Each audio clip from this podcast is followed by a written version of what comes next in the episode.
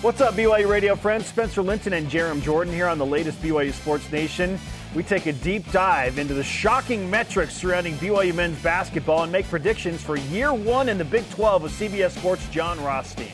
On the next episode, head coach Mark Pope will join us to preview BYU's Big 12 opener against Cincinnati. Listen on demand, Google BYU Sports Nation podcast, or tune in live at noon Eastern for BYUSN here on BYU Radio, baby. Next on BYUSN, T minus two days to the BYU men's basketball Big 12 opener against Cincinnati. How do these shocking metrics after non conference play impact where we expect the Cougars to finish in year one of the Big 12? Plus, CBS Sports' Jon Rothstein will join us as well and discuss if he is keeping the faith in Mark Pope and BYU to carry their success into the NCAA tournament. Connor Pay is in studio. Why he decided to return to play on the offensive line and what role TJ Woods played in that. Plus, two Cougars are headed to the Pro Bowl and the latest on Zach Wilson and Jaren Hall. Welcome to BYU Sports Nation, presented by the BYU Store, official outfitter of BYU fans everywhere. It is Thursday, January 4th. I am Spencer Linton, alongside a fan of wild buzzer beater shots, Jarom Jordan. Last night was wild. So obviously, Amari Whiting hits this, uh, you know, half court shot in the third quarter, which was pretty cool. You're, you're calling this game, and that was one of the few shots the BYU hit uh, last night. It was a tough shooting night. Rough. Heck of a shot. I worked for the Pistons last night. Crazy game with the Jazz. Most points scored by the Jazz in the Delta Center ever. Overtime game. Final 32 seconds, both teams traded two threes, including Oh, yeah. a buzzer beater to send it to OT by Alec Burks, former Jazz man. It was uh, it was a wild night of great shots, man. Let's go. Buzzer beaters for the win. And will we see any big time buzzer beaters in the Big 12? At some point, you would There will think be there will be a there's going to be something there there, be right? a game decided by a buzzer beater, at least, right? Let's hope it's uh, not of the Della Dagger type. No, that was. I mean, name the other ones that opponents have had. It's like Kevin Nixon and Yes. uh, Dellavedova. Like those are the two iconic. T.J. Haws was like not three quarter court buzzer. plus, or sorry, yeah. half court plus kind of shots. T- right? yeah, TJ Haws had his Houston buzzer beater.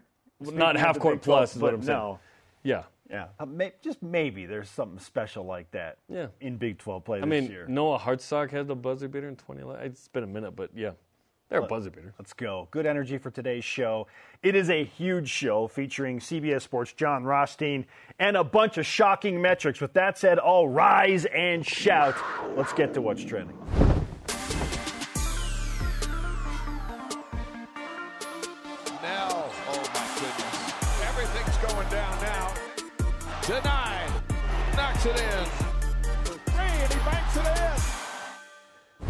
What's trending presented by Tim Dahle Nissan, part of the Tim Dahle Auto Group serving Utah since 1968, 12th ranked BYU men's basketball.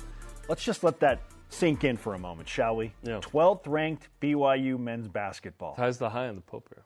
wild. Just two days away from their Big 12 opener against Cincinnati, and the 12 and 1 Cougars have certainly exceeded expectations here in Studio B. No, this is exactly what we thought. Smith. What are you, what are- what are you talking about?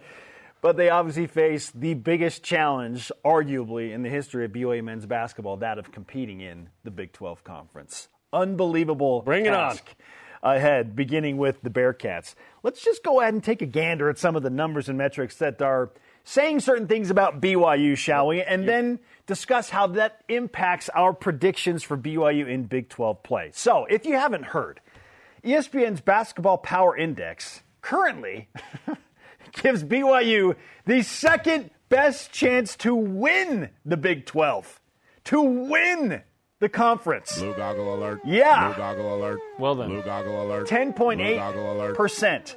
That's over Kansas and Baylor and Iowa State, trailing only Houston.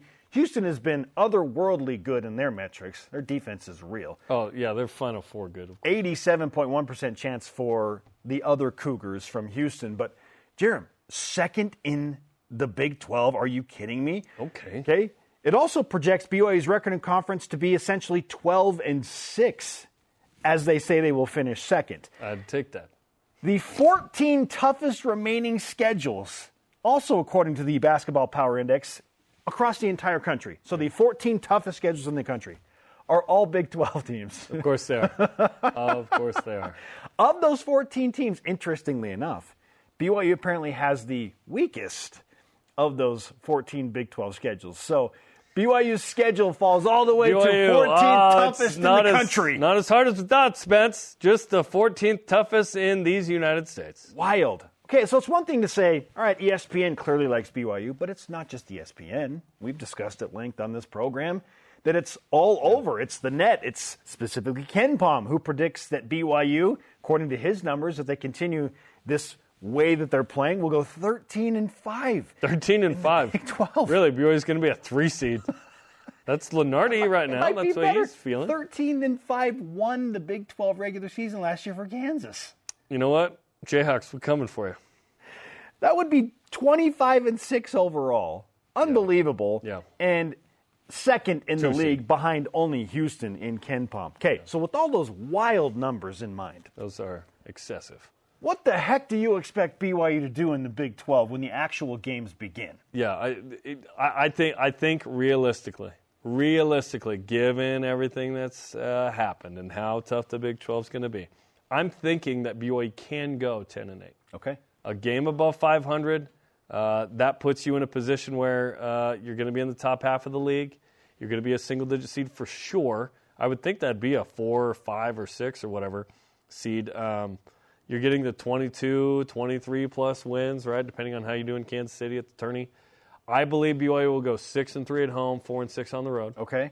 I can't tell you exactly what wins and what losses. I'm thinking at Baylor's tough, Houston at home's tough, at Oklahoma, at Kansas State, at Kansas. Those are the five that kind of stick out of like, okay, those are probably your top five toughest games on the schedule, plus three others.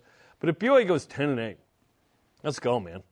Let's go. Like, I would take, I would still take, even as well as BYU has played, 9 and 9 right now. And it'd be like, whoa, you go from 12 and 1 to 500. It's like, well, we all know the Big 12's tough. That means you got nine quad one or two probably wins. Let's say at West Virginia might, you know, or uh, UCF at home might be like a quad three if they struggle or Sure. whatever. Probably a quad two. 10 and 8, 9 and 9, something in there. Let's go. Because that means you, you would be like a six seed. Like you would be in a great position if even if you're not 10 and 8, you're 9 and 9. Oh my gosh. 21 wins going into Kansas City. Let's get a win there. Maybe two, who knows? And uh, you're in a great position. So, given this is so different from what we've done before. We've been like, oh, you got to beat Gonzaga St. Mary's. Don't lose to anybody else.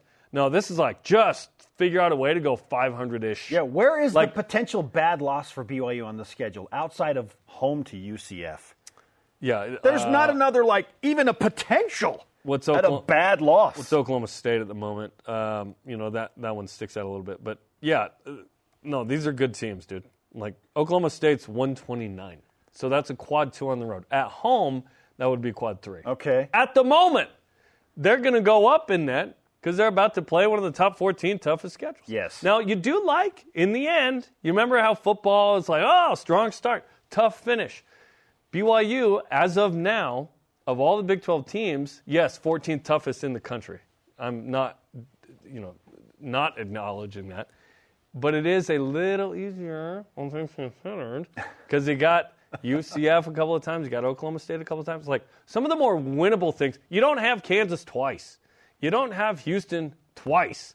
Like that is nice. You don't have Texas twice. You don't have Texas twice. Um, so that that's good. I like how, as of now, things BYU can have Oklahoma twice? I think just the one, Once. right? And Oklahoma's been amazing this year. Oklahoma's been pretty good. They're 29 in net. They're ranked. So, yeah, just once with Oklahoma. How it shakes out as of now, things can change. It's January 4th. We really should be concerned about March uh, 10th, Yes. right? Once we know what happened in, in play, but in Big 12 play completely. But I like how it's looking so far, and I would take 99 right now. I would like to remind everyone, and I did this yesterday, but again, if you missed it, let, let's go ahead and just rewind a couple of months before BYU took on Houston Christian. And you and I sat here and thought, okay, if BYU could win six conference games, Yeah, that, would, that would be 12. incredible. Yeah. six and 12. Like, nothing to hang your head about with that. My expectations have bumped up three games. Like, I expect BYU to go 9 and 9. The potential to have a winning record in the Big 12 is clearly there if they can piece together what they've been doing consistently for 13 games with this style of play. I, I know the competition is going to get super tough. Like it's it's going to take a huge uptick night in and night out. But why would that drastically change the way that BYU plays? Like BYU's good players aren't going to go away all of a sudden. Their home court advantage is not going to go away. They took care of business against a tournament team in San Diego State at home. Why would they not do that against good teams like San Diego State more often than not on their home floor? So I'm with you. I expect BYU to go six and three at the Marriott Center, maybe seven and two. What about at the Marriott Center? How are they going to play there? Yeah, I don't know. That place is a little weird.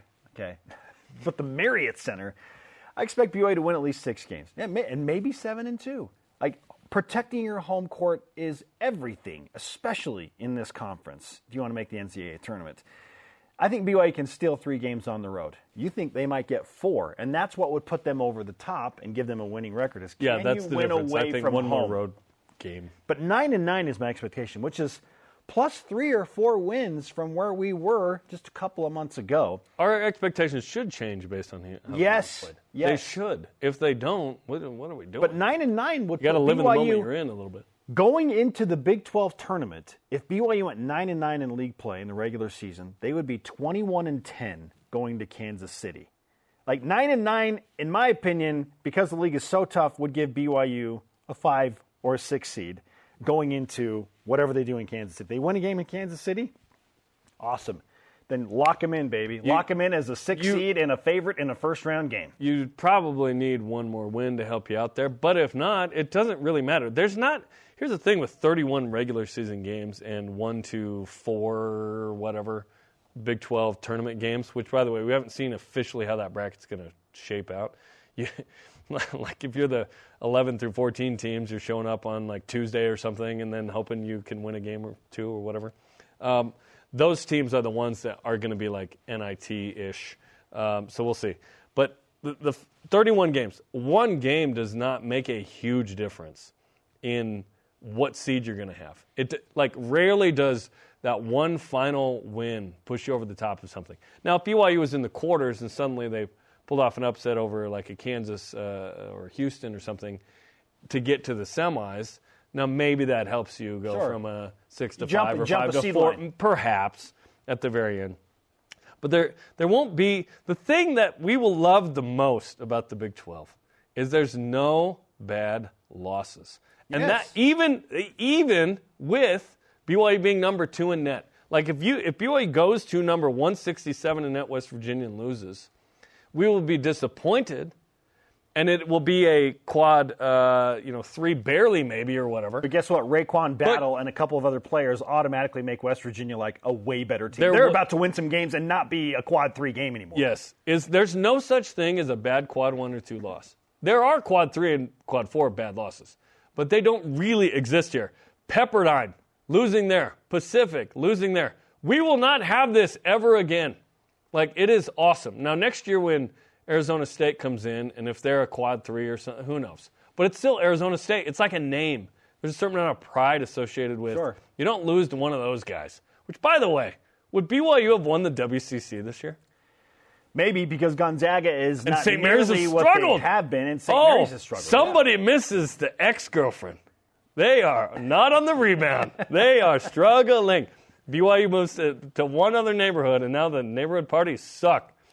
BYU, uh, I think, where will BYU finish in the Big 12 standings? You mentioned um, fifth or sixth. Do you think? You go nine, nine and nine. I think it's like tied for sixth. It's it's going to be a I- big jumble. I had sixth. Maybe it's seven. Um, just around there. I- it's not really about where BYU finishes in the league.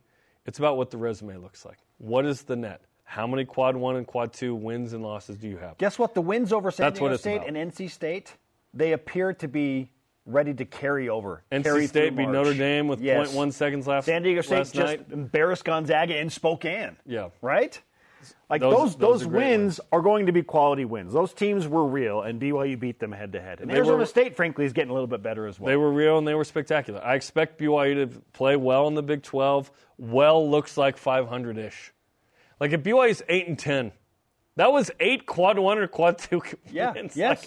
Like, like BYU has gotten into the tournament like barely on like three or four. We're talking about BYU potentially having eight, nine, or 10 quad one, quad two type wins. That is uh, that is a great number, and it's it's it's nice to be in a place where you don't have the pressure of having to go like 14 and two in league or whatever. Now Yes. BYU can go 500 and have a ton of quality. BYU is going to, with the backing of one of the best home crowds and floors Oh in my the gosh. entire country, It's going to be so fun.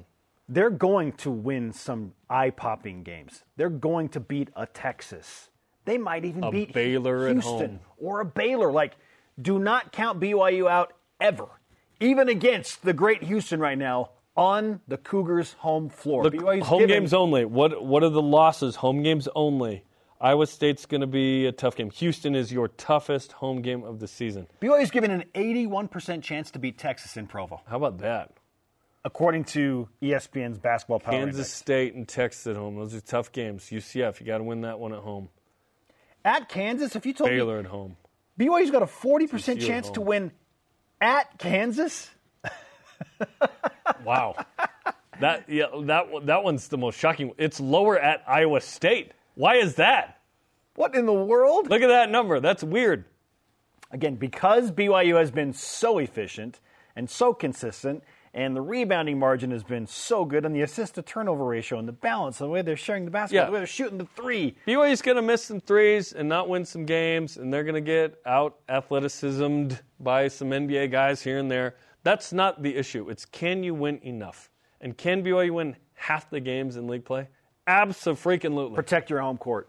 Protect your home court. Go six and three or seven and two in Provo. I know Dave mentioned like eight and one at home. I was like, hey, that's a little ambitious for me, but like it's not out of the question that BYU could do that. Mark Pope said yesterday to Jim Rome, losing streaks in this league are a thing. He knows. Yeah. He's he's fully Don't anticipating that stumble into a BYU at Yeah. some point will probably have a losing streak of some sort, but that's just part of the deal here. Just make it two and not three. try and avoid the three. Yeah. Yeah. If you go sure. on the Sunflower road trip and you lose to Kansas State and Kansas, not a huge deal. You just Come home and win. You got to rebound after that. Yeah. Our question of the day. You heard ESPN's BPI numbers. They're wild. They give BYU the second best chance to win the Big 12. Where do you expect BYU to finish in the conference? Bradley Spindle on Instagram says top five. Okay, he continues. BYU has potential to be number one, but this is an elite conference where fifth would still be a respectable finish. Fifth would be an elite finish. I'm yeah, fifth would be yeah. elite. Yeah, I even admit use the e word on that. If if BYU, um, I'm not worried about Baylor and and uh, or Kansas and Houston per se. B- BYU's ranked above Baylor right now, but Baylor to me is kind of in that upper tier, right? Of Iowa the top State, three. TCU, Kansas State. It's the top three. It's everybody else. Can you pick off a couple of those? If you get one of the Kansas, Baylor, Houston games Okay. total, I'm happy with that. I don't need like a winning record in those. I need you to, as you mentioned, Kansas State, Texas, TCU, Iowa State. Those, those are the teams where okay, you you got to play well against those Yeah. and kind of go 500, and then you got to you got to clean house with the Oklahoma States, UCFs, and West Virginias. a top five finish would would at worst require BYU to have a winning record, like ten and eight. If you want BYU to finish in the top five, you're going to have to have Yes. at least a ten and eight mark. No question. Eric Evanson, twenty-two on X. maybe. All the rankings seem like paper tigers. Mm. I can't truly trust that. All the team- rankings for BYU, like metrics, you saying? I can't truly trust that the team will be as good as KenPom says they can be. Well, Surely, Well, no one's thinking of BYU as one of the top five teams in the country. Just the metrics say they are. the voters think they're a top twelve team. Well, there's a difference. There's a di- Oh, 100%. There's a difference. yeah. 100%.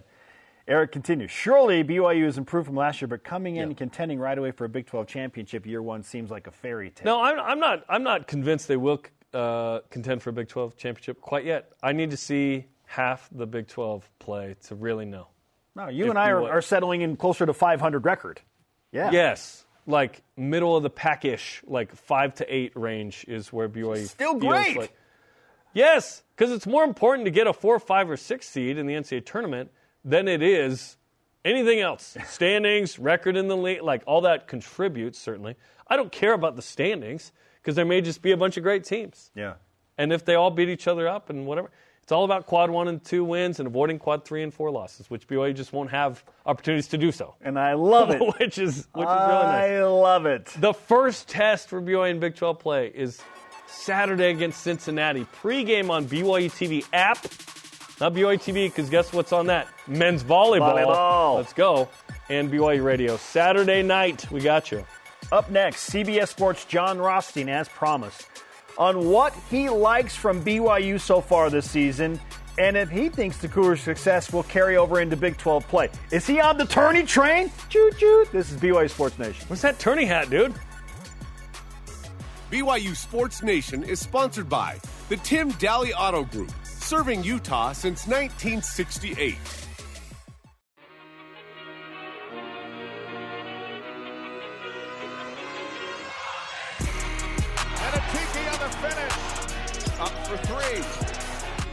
Khalifa into Knell. Beautiful pass. Live in Studio B with your day to day BYU Sports play by play alongside Jarom Jordan. I'm Spencer Linton. Yes, this is BYU Sports Nation in the new year of 2024. And joining us now to help BYU basketball tip off Big 12 play on the men's side is Jon Rothstein of CBS Sports, elite college basketball analyst. Jon, welcome to BYU Sports Nation. Guys, great to be with you. Happy New Year. I think we're all trying to figure out just how good this BYU basketball team really is. And if I can offer some insight into the collective BYU fan base, I think they're concerned that maybe BYU is a paper tiger, but Jon, they've been so good in all of these metrics. What do you think of the Cougars and their 12 and 1 non conference start and how they match up against the Big 12? Well, BYU right now is in position to be in position. Now, what does that mean? BYU has done the necessary work during the non conference portion of the schedule to put itself in position to make the 2024 NCAA tournament. Now, a big hope for that is going to depend on how BYU plays at home in Provo at the Marriott Center, which you guys know better than I do, is one of the great home court advantages of college basketball. But if BYU can be a dominant home team, it has done enough early on to hear its name called on Selection Sunday. What's sustainable, in your opinion, about what BYU has done so far that could translate into Big 12 play despite it being significantly tougher?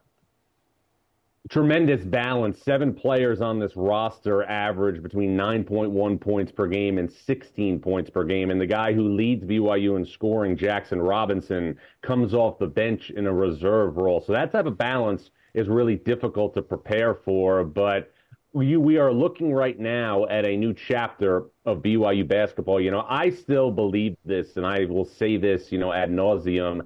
I think that the BYU team in 2020 that had TJ Haws, Yoeli Childs, Jake Toolson was good enough to go to a Final Four. And I remember late in that year, prior to COVID shutting everything down, BYU had an incredible win against Gonzaga at home. Every single game that the Cougars are going to play from now until Selection Sunday in Provo We'll have that type of an atmosphere. That is the best way to kind of give fans in Provo a sample of what's to come over the next two months. Let's go. I was having a good day until I thought about the 2020-21 team, and uh, little tears is going to come out of my uh, face here. Jon Rothstein is with us on BYU Sports Nation. Let's play the hypothetical game, Jon. I'm looking at Iowa State last year, who was a good basketball team. They finished 500 in Big 12 play in a loaded Big 12 conference. They were a six seed. Is it safe to say or fair to say that let BYU goes nine and nine in Big 12 play? Couple that with what they've done in the non-conference. Would that be good enough to get BYU, let's say, a five or a six seed? Well, guys, I think you have to look at also the fact that West Virginia was sub 500 last year in Big 12 regular season conference games and was in an 8 9 game against Maryland in the NCAA tournament. I mean, we have to remember and we have to remind ourselves of this, and I think this is important for the fan base of BYU. Your conference record has no bearing on whether or not you are going to make the NCAA tournament. The overall body of work is what matters most to the NCAA tournament selection committee. And that's why BYU's performance, beating San Diego State, winning neutral site games against power conference opponents in Las Vegas over Thanksgiving, that is what put the Cougars in position to be in position. But guys, you know as well as I do, this is only January. yeah, we've got time. We haven't even seen the Big 12 play quite yet. We're excited about the Cincinnati game on Saturday. Cincinnati comes yeah. in as a team that has played well in non-conference, 11 and 2, but doesn't have a quad 1 or 2 win. What do you think of that matchup for these two in their first Big 12 games ever? You know, Cincinnati has only played so many games of significance this season. Think about this, guys. The only time that Cincinnati played a game during the non conference portion of the schedule outside of the city of Cincinnati. It was a road game at Howard. Think about the games that Cincinnati played against bigger opponents during the non-conference portion of its schedule. It played Dayton in downtown Cincinnati, lost that game. It went to Xavier across town in Cincinnati, lost that game. So this is the first time that Cincinnati is going on a legitimate road trip to a power conference opponent. They obviously went to Howard, won the game in overtime, but we're also going to find a lot about Cincinnati, out a lot about Cincinnati coming up on Saturday night in Provo. But I'll just tell you this if you're a BYU fan right now and you're anxious and you're excited because you don't know what the future is going to look like over the next two months, you are better being in a position like BYU has today where you're going to have a slew of quad one and two opportunities in front of you versus a team like Gonzaga and the position that they're in. And, you know, every Friday, I do a bracket breakdown where I forecast the 68 teams that would be in the NCAA tournament that day. I was just going over my numbers for tomorrow as I prepare to write tomorrow's bracket. And how about this, guys? Gonzaga's next opportunity for a quad one win will be February 10th oh, when it plays at Kentucky. I mean, that is what we're looking at right now for a team that has not missed the NCAA tournament since 1998. So while the road ahead is arduous for BYU, you are better being in this situation in a power conference than in a league like the WCC, which I don't want to take anything away from, has been a tremendous conference over the past couple of years. But given the fact that Gonzaga doesn't have a quad one win, given the fact that St. Mary's has been a disappointment, you're much better off being where BYU is than those other t- two teams that it was competing with for so many years atop the WCC. CBS Sports College basketball analyst Jon Rothstein is with us on BYU Sports Nation. Okay, Jon, what's the realistic best case scenario and worst case scenario that you think BYU has specific to the Big 12? Like, where, where would you put that window or maybe that fluctuation possibility for BYU? Guys, I made myself a promise a long time ago that I'm never going to speculate on speculation. this is what I can tell you.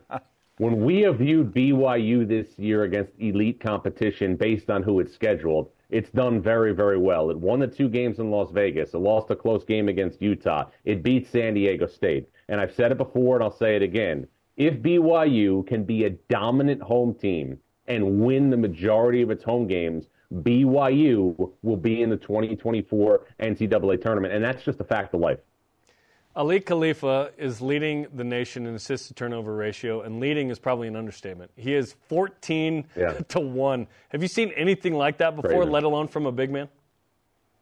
No, I have seen obviously different programs through my 20 years in covering college basketball at the national level have different high post options that really facilitated their offense. I remember Rick Pitino had a team at Louisville in 2008, lost to Tyler Hansbrough in North Carolina in the Elite Eight, but David Padgett was like a point center for them at the high post. But David Padgett did not have this type of assist to turnover ratio. and again, it goes back to making the right evaluations in the transfer portal. Marks Pope saw something in Aly Khalifa that he thought would translate to BYU's offense. And now with backdoor options, with dribble handoffs, this guy in about two weeks is going to be on the vernacular of pretty much everybody who is a college basketball junkie because of the impact he has on the game without demanding shots. You can't understand Aly Khalifa's obviously impact just by looking at his offensive numbers. Jon, you mentioned BYU's balance. What's the most impressive aspect of the Cougars game aside from balance when you watch them play this season? Well, you know, I think you have to look at college basketball today, and I think we have to understand, and the COVID year has had a big role in this, that you are not going to win at a high level with a large volume of freshmen. I mean, guys, look at UCLA right now. I mean, Mick Cronin has been one of the best coaches in college basketball for a long, long time. He's been to 12 straight NCAA tournaments, went to the Final Four a couple years ago. But UCLA is seven freshmen. The thing that really gives me great optimism about BYU, even though it's stepping up a weight class in the Big 12, is that when I break down the core nucleus of this roster, the only guys who are not junior and seniors that are playing a lot of minutes are Dallin Hall and Richie Saunders. They have certainly, and we heard this from Bill Self, maybe BYU is the, hidden giant here because they've got so much experience. So there's a lot to that. Now, remind BYU fans where they can find more of your work because uh, they're going to want more after this interview, Jon. Well, you can follow me on Twitter. I'm at Jon Rothstein. That's Jon J O N. I will obviously be on all season on both CBS Sports Network and CBS Sports. I'm also the host of the College Hoops Today podcast, the only college basketball podcast that comes to you 52 weeks out of the calendar year. I also am the author of The Breakfast Buffet, a weekly, excuse me, a daily column that gives you a table setting on everything that's going on in college basketball. That's at collegehoopstoday.net. And also, I'll also be creating content all season long for FanDuel as we get set to again have another tremendous run as we get set for the NCAA tournament coming up here in 2024. Outstanding stuff. And hopefully you make it to the Marriott Center at some point this season, yeah? We will see, guys. You know me. I'm like Stallone and Rambo too. I'm day by day. Great stuff. Jon, thanks for the time, man. Thanks, Jon. All right, guys. We sleep in May. yeah, yes, we do. Yes, we, we sleep in May. We, we know that. That's when uh, baseball, softball season ends. It's and true. men's volleyball. We, we feel that to yes, the core. Yeah, that's absolutely right. Hey, check out BYU basketball with Mark Pope tonight. Noah Waterman is the player guest, 8:30 Eastern on the BYU TV app and ESPN Plus. Get free tickets to the show on BYUSN.com. BYU men's volleyball opens up their season tomorrow against Ball State. Hey. Where are they picked in the preseason poll? And what are our expectations for the Cougars as they look to rise again to that elite level? This is BYU Sports Nation. BYU Sports Nation is presented by The BYU Store, official outfitter of BYU fans everywhere. Follow BYU Sports Nation on social media Facebook, Twitter, I refuse to call it X, Instagram, YouTube, and TikTok. We sleep in May, in the words of Jon Rothstein. Welcome back to Studio B. I am Spencer. He is Jarom. We have, we have children. We haven't been sleeping for years. we sleep never. Let's roll out today's headlines. Number 12, men's basketball, two days away from the Big 12 opener against Cincinnati. BYU number two in the net, number four in KenPom. Cincinnati number 37 in the net, number 40 in KenPom. Pre-game coverage for Saturday's game begins at 9 Eastern on the BYU TV app and BYU Radio. BYU women's basketball lost their Big 12 home opener 75-63 to Oklahoma, the defending co-champions. Three years in a night. row, Spence. Sooners never trailed in the game. They're 8 and 1 all time against BYU now. Mm. Well, we'll take the football record. Yes. The Sooners held BYU to a season low 29% shooting from the field. BYU was led by Lauren Gustin's, 13th double double of the season. She had 15 points and 20 rebounds. Mm. BYU falls to 10 and 5 on the season, 0 and 2 in Big 12 play. Up next, a tough Iowa State team in Provo on Saturday at 6 Eastern, 4 Mountain, ESPN Plus, Big 12 now. Niners linebacker Fred Warner and Rams wide receiver Puka Nacua are both headed to the Pro Bowl. Amazing. Warner has helped lead the Niners to the NFC best 12 and 4 record. Nacua helped the Rams secure a playoff spot, 101 receptions, 1,445 yards, five touchdowns this season. Incredible. Also, Zach Wilson rolled out for the Jets Week 18 game as he is still in concussion protocol. And Nick Mullens gets the start over Jaren Hall for the Vikings. Has what Puka Nacua has done in the NFL personified what BYU basketball as a team is doing in their own realm? It kind of feels like that, right? In what way? Just exceeding oh, expectations, Oh, like yeah. massively. Generally surprising and shocking. Yes. yes, yes. for sure. BYU men's volleyball, ninth Hey. in the preseason ABCA poll, so a top 10 team to begin. It's expanded to the top 20. Now it's not just 15 teams, it's the top 20. Right. Cougars open the season against 11th ranked Ball State Friday and Saturday, both live on BYU TV. This Hey, is a our game! sport. Hey, a game on BYU This TV. is our That's sport. Cool. Tion Taylor is a second team All American on Off the Blocks preseason All America teams. He was second in the nation last year with 1.32 blocks per game, per set, I should say. Big 12 preseason poll is out for men and women's tennis. Uh, the men's team picked eighth out of eight, so they're going to exceed expectations as well. Women's team ninth out of 14. The women's team currently in Hawaii at the moment, competing in the Weinman Foundation Invitation. BYU men's and women's swim and dive competing at the FIU Sprint Invite yesterday in Miami, Florida, with the men's team winning the event. The women's team finishes second. The men's team, led by Diego Camacho Salgado, taking first or second in all eight of his events. That's Great. domination. Great name. The women's team, led by Tahis Ibanez, Hallie Williams, and Annie Richner, who each won their sprint event. Annie Richner is the granddaughter of Dave Rose. Brock Richner. Brock Richner's sister, right? Or no, wait. Brock Richner's daughter. His da- it's his daughter. Mm-hmm. It's his daughter. Wow, we're old. Yep. we're, we're, the Richner name continues on in BYU You got athletics. the Avery Pope and you know Dave Rose. uh, You got coaches, kids, and grandkids in. It's That's awesome. wild. Those are today's headlines. Now some Ah. opinions in the whip. Cougar Whip Round presented by Maersk, your e-commerce logistics shipping partner. Will you watch the Pro Bowl now that uh, Puka and Fred are in it? Yes, I will watch the skills competitions because Puka has a huge personality. He's so fun. I will be watching the Pro Bowl. You? I will not, but I watch the highlights on Twitter. Yeah, yeah I, I, I'll I'm watch. I'll probably watch it on demand. I'm not going to watch it live, but I'll watch it on demand for sure. You demand it and you get it. The Rams announcing they are starting Carson Wentz, speaking of Puka Nacua, for the regular season finale.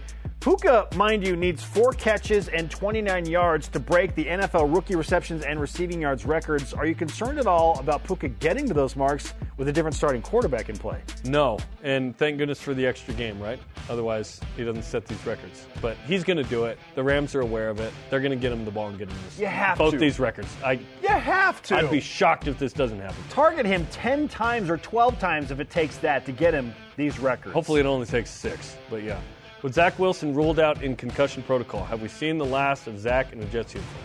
Unless Aaron Rodgers puts down the hammer, yes. Well, Aaron's saying a lot of crazy stuff. Indeed, he is. He, which is true to form, right? I think, unfortunately, yes, this is the last time.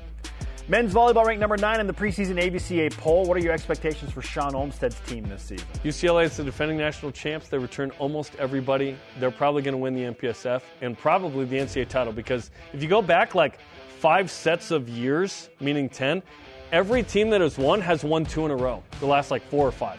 So UCLA is guaranteed to win the national title this year. I, I predict that BYU will again take second in the league, Spencer. Okay, yes. They return five of the seven starters. You lost the setter and the libero. You return all the pin hitters and middle blockers. I'm excited about this BYU team. I think they can make the tournament, Jarom, as the second place team in the conference. They were first out last year. They're only two at large. So they got to be in a good spot. Last year, GCU got the bid over BYU. Yeah. Yeah. Good luck to the Cougars. It begins against Ball State Friday and Saturday. Women's basketball seeks its first Big 12 win Saturday against Iowa State. You can watch that at 6 Eastern on Big 12 Now on ESPN Plus. Listen on BYU Radio. Up next, the leader up front for BYU football. In my opinion, the most underappreciated player on the team. Hey. Connor Pay is in studio to discuss his decision to come back for one more and what he expects from his new offensive line coach. This is BYU Sports Nation. This portion of BYU Sports Nation is presented by Maersk, your e commerce logistics shipping partner. Welcome back to BYU Sports Nation. We are live in Studio B. I'm Spencer Linton, teamed up with Jarom Jordan, and we welcome in the longtime BYU football center, one of the leaders of the offensive line, the leader of the offensive line. He is Connor Pay. Connor, welcome back to BYU. Connor? Yeah, thanks for having me, guys. It's good to be back. It's been a good. To, it's good to have you back. We didn't know if we'd Yeah. get you back, uh, but you announced that you're going to return for another year. I know you've said this out there, but not on our program. What went into that decision, and was it hard? It was hard, I think, because for most of 2023, I had anticipated that being my final season just because of where I was at in terms of NFL prospects at the end of 2022 going into 2023. Um, my, my stock was pretty high, and uh, um, obviously we didn't have the season that we wanted to have. And you know, when you don't win games, everybody's draft stock goes down. Everybody, um, and so, and we didn't play as well as we should have up front. And so, you know, when my stock started to go down, that's when I kind of had to, you know, start like, okay, what do I want to do? Do I would it be wise to come back for my senior season, or should I still go? Um, and you know, that was that was a hard decision to make, but um, you know, as we got closer to the end of the season, I didn't think much about it while we were still playing, just because you know, just trying to win um, and get to a bowl game. But um, you know, once the season ended and the and the coaching change happened, that's when I was kind of like, okay, now I really need to evaluate what I what I want to do. Do I want to return to BYU? Do I want to go? Um, and even for a time, transferring was on the table as well. Um, and you know, at the at the end of the day, with the coaching change, and you know, I'm a huge fan of Coach Woods. Awesome. And so after meeting with him a couple times, and you know, I, I bleed blue through and through, and so I did not I did not want to transfer. Uh, that would have been a last resort for me if things had not gone the way they were supposed to. But um, you know, the pieces got put in place, and I'm I'm happy with where things are at. And you know, I, I love Kalani and I love A Rod, and uh, um, and I felt like the best decision for me uh, was to return to BYU for my senior year and hopefully, you know, help out a little bit. At one point, I was looking at maybe the idea of only Weylin Lapuaho coming back because Yeah. you could have gone, Braden Keim could, could have gone, Kingsley's obviously at the NFL draft, and then you lose Paul Maile, and I'm thinking, oh my gosh, BYU's offensive line is, is in trouble They're gone. Yeah. for sure. Yeah. But now Braden's back, you're back, Weylin's back. Uh, Caleb Etienne had his struggles for sure, but you got a new offensive line coach Yeah. to help him. So, how much difference can a guy like TJ Woods make for BYU's offensive line? huge, huge, I think, and just you know, just in being around him these last couple weeks, and actually, you know, not only sitting down and meeting with him, but then also doing field work with him because that's something I wanted to do to see what that was like, and just how detailed and how intense he is with the coaching. I think that's going to make a world of difference for everybody in the group. Just uh, he's definitely he's definitely accountability driven. Yes, And- yes, thank you. Yeah, yes. That's been what we- screaming for this. that's what we've needed. Trust me, I've been screaming for it too. but um, you know, and I think just his details and technique too, and just um, you know, someone who's going to push that day in and day out for the entire offensive line, uh, I think is going to be huge for everybody in the room, including myself. So. You've been outspoken about that particular element of, uh, you know, last year missing and whatnot. What else was sort of uh, the difference between winning and losing, and uh, the ability to run the ball and so forth and so on from last year? I think you know there's there's a million things that go into winning and losing, obviously, but in, in terms of running the ball, you know, I think What's controllable from your end, yeah, of course. yeah, no, and uh, I think for us, you know, they they made some changes in in scheme those last couple weeks, um, and having a quarterback that could run a little bit brings a different element. But still, even with that, a lot of what we were accomplishing was between the tackles, and um, and I think uh, a lot of it has to do with you know just adjusting the scheme to where it's like you don't have to worry about anything else except destroying the guy in front of you, getting to the second level, getting a little more downhill uh, with some of the schemes, and you know I think those were wise adjustments. And then obviously having Aiden back fully healthy helped a lot with the downhill runs, and then having LJ and Dion to kind of bring a different dynamic when they're back there. So I think you know at the end of the season it all kind of just came together a little bit the way we had hoped and the way it was looking in fall camp. Um, and the way we were hoping it could have been the entire season. So, What kind of benefit or difference will having gone through a Power Five schedule, game one to 12 for the first time, have on helping BYU get to where you want the team to be next year? I think it'll be huge, especially for you know the younger players, because now most of this team uh, wasn't on the team in 2020, 2021 when we you know in, and 2022 when we were playing seven or eight Power Five games in the season, um, and and so just kind of the gauntlet of the schedule a little bit, just week in week out.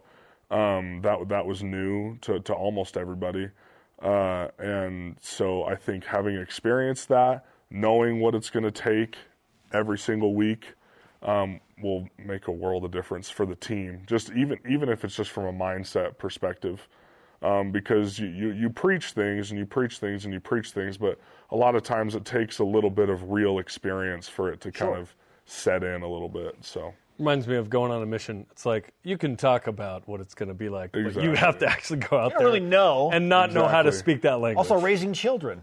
yeah, all of these things, right? Um, going to the I big don't know 12. anything about that one. Yeah, eventually, I am yeah. a mission prep teacher, and There- so it's there you go. I'm always trying to tell, you know, the prospective missionaries that I'm teaching about these things, and then it's funny to get their emails like six months in, like, oh, this makes so much sense what you were saying now, and I'm like, if you idiots would have just listened to me in the first place.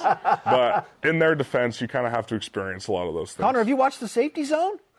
Do you Yes. know? You're- you're- I, have I was going to say, aren't you too zone. old? No, I had the the safety zone videos came out while I was serving. I'm so sorry. Um, and so I got to spend I got to spend four or five mornings looking at your guys' faces when I should have been proselyting. Now you know what. Now you know what the audience's problem is Yes. now. Uh, yeah, exactly. No, those were great. Those were the best entertainment I had as a missionary. Th- and that's saying a lot. Uh, I know. I thought Lilo and Stitch was a legit good movie when I watched on my mission because our mission. For, anyway, I was like, wait, this is this You is Lord fun, the but it's not Rings and li- Star Well, I did. Well, no, no, no. I, whoa, I watched Return of the. King on my mission, sanctioned. Sanction. Two of the three were sanctioned. I'll just say that. Pirates of the Caribbean. Another day. I'll be honest, I don't know Another how I day. feel about that. We're not talking know about. feel about we're not talking about mission sins here, or are we? All good. Okay, then. Uh, the uh, on signing day, not a lot of offensive guys signed. Um, does that give confidence to you guys knowing, hey, we feel like we've got a lot in the room? Obviously, they can go to the portal later for more guys, but it feels like there's a lot of uh, young guys who are going to get an opportunity to factor in in the O line specifically. Sure. Tell us about that group and kind of who's behind the, the guys that played this year that could be a factor. Yeah, I mean, there's there's a lot of guys. I mean, you're obviously in an ideal world, you know, you can't survive with the transfer portal. That just isn't how it's going to work. You can fill a couple gaps, but just the the exodus we had last year, and then bringing in 30 new guys, like that was that was great to help bolster us for the first year in the Big 12. But sustained success is going to come from high school recruiting and development of younger players. Um, and that's you know something that's been a little bit of a struggle in the offensive line room for the last few years. And but I think those young guys have handled it in a really in a really uh, positive way. Um, and you know, outside of you know those those four guys who are coming back to start games, you know, you got guys like Peter Falaniko who have been developing, Trevin Ostler, you know, uh, Jake Eichhorn, Sam Daw, Sony Marcassini. You know, you have some of these guys who have been in the pipeline for a couple years now, um, developing their bodies physically, learning the game mentally, and um, you know, I think you know, everybody wants to play right away, but in, in most programs, especially great programs, you come in as a high school player and you learn for one, two, three seasons before you ever get a play. Yeah. Um, and and honestly, that can be the best case scenario uh, a lot of times. You know, in my case, where I played pretty early on, in, in a lot of ways, that can be a little more challenging than you know having that time to develop. And so those guys have a few years under their belt now, and so I'm really excited to see what they can do this offseason and then you know push for starting spots. Well said. Amen to that. I'm all about redshirt a year, especially if you're coming off of oh. two year mission. Oh, line too. You need a rich. Yeah. Then have Yeah. a full year maybe where you just sit and learn before you even think about playing as a redshirt sophomore. I, I love all of that. Connor, it's great to have you in studio, B man. We're so glad that you're back with BYU. I'm glad to be back. Thanks for coming in, man. Yeah, of course. Thanks, guys. All right. Up next on BYU Sports Nation, where do you expect BYU men's basketball to finish in the Big 12 standings this season? Are you cool with 9 and 9? We'll get some more of your responses after the break. This is BYU Sports Nation. BYU Sports Nation is presented by The BYU Store, official outfitter of BYU fans everywhere. Welcome back to our question of the day. ESPN's Basketball Power Index gives BYU, yes, BYU, the second best chance to win the Big 12 in men's basketball. Wild. Where do you expect Hang BYU to actually finish in the conference? Are you all blue goggles? Andy New Maniac on X says, Take it easy. Imagine never winning the WCC, then BYU wins the Big 12 year one. Two laughing oh. emojis. Data will happen, but it's a fun dream to have. It is. It is. I'm not worried about whether BYU wins the Big 12. I, in fact, if they do one one day in men's basketball, that's a bigger deal than football. like football, I believe one day BYU will win the Big 12. Men's basketball, I have a harder time believing that, but I'm not as concerned about that. easier I to win it in football. I want to go to the tourney and win two games for just the third time in program history. That's what I want. Our elite voice of the day presented by PAX Healthcare Elevated from Robert Choate on Facebook, who says, I say BYU goes 7 and 2 at home, 4 and 5 on the road, puts them at 11 and 7, and would have been tied for fourth place last year if they finished 11 Right. and 7. Out of 10 teams, 14, hard to know, but like, that'd be a top five finish probably. Yeah, I, I think so. Whoa. It, it's going to be what? Like, does the Big 12 winner have six losses? The regular season champ, Oh, man. Houston or Kansas? You would May- think. maybe. That many? Is Houston so good that they only lose four games? Maybe. And one of those is in Provo. Today's Rise and Shout Out presented by Mountain America, the official credit union of BYU Athletics. To Fred Warner, Puka Nacua going to the Pro Bowl. That's pretty awesome. Fred, we expected. Puka, that's awesome. It's outstanding. Well done, gentlemen. Our thanks to today's guest, CBS Sports Jon Rothstein and BYU Football Center Connor Pay. Both were awesome. Sorry to Dennis Pitt. I ran out of time. The conversation continues on X, I mean Twitter, Instagram, and Facebook. For Jarom Jordan, I am Spencer Linton. Shout out to Mitch and Marcus Matthews. We'll see you back here in Studio B for a Friday edition of BYU Sports Nation. Go Cougs! Beaverton, baby.